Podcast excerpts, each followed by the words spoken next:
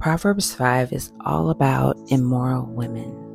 This chapter gives us very specific instructions on the type of woman that we shouldn't be and the type of woman that a man should run as far as he possibly can from. And it starts with verse 1 My son, pay attention to my wisdom, listen carefully to my wise counsel. Then you will show discernment, and your lips will express what you've learned. So, discernment and wisdom. So many times people say, Well, what is discernment? How do I discern? Discernment is knowing that what you're seeing or what you're doing is coming directly from God. And so God says He will show you discernment. So He's going to show you something to help you discern, to help you understand, to help you know what specifically is happening. And it talks about the lips of an immoral woman are sweet as honey, and her mouth is smoother than oil. But in the end, she is bitter as poison and dangerous as a double edged sword. That's some pretty strong language, right? So, women who say the right things and look a certain way, and on the outside, they seem like they are the epitome of a good, godly woman. But in the end, she is bitter as poison. So, although her lips are sweet, what is coming out of her mouth is bitter. And when you think about a double edged sword, it doesn't matter which side you're struck with, it still hurts. So when she's saying these things that seem so nice and really trying to grab you into her fold and making you feel all warm and fuzzy, it's really just a setup to do whatever evil she has on the other side. And yes, this can be for men, but this can also be for women because as women, there are people, there are other women in our life that aren't good for us, that don't treat us with the kindness and the compassion and the empathy that God commands our friends to give us.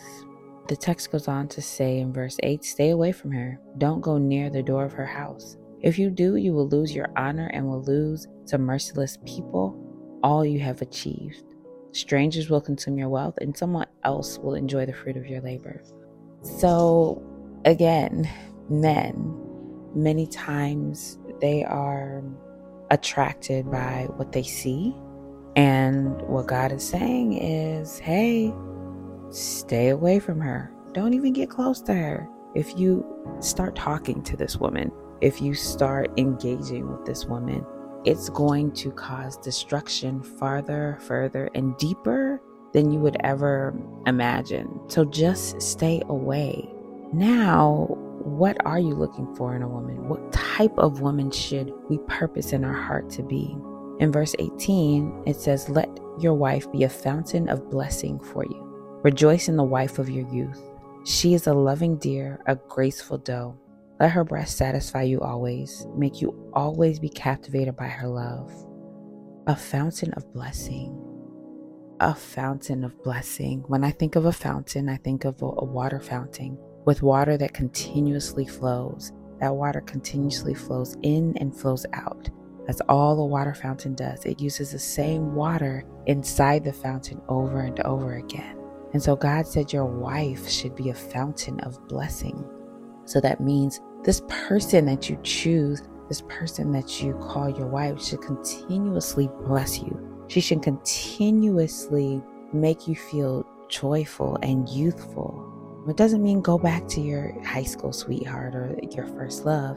It means that those times in your youth when you had less responsibilities before you had life and children and work and you had that joy, that is how this person should make you feel. So, women, what can we take from this text?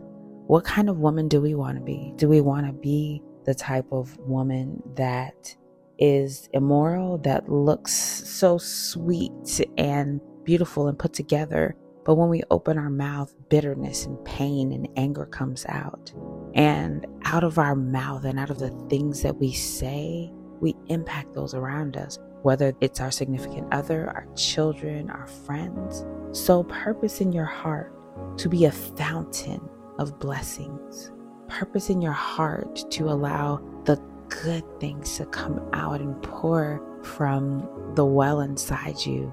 Delve into your word, pray, listen to music that is edifying so that your fountain is full of good, positive blessings that you can continue to flow out.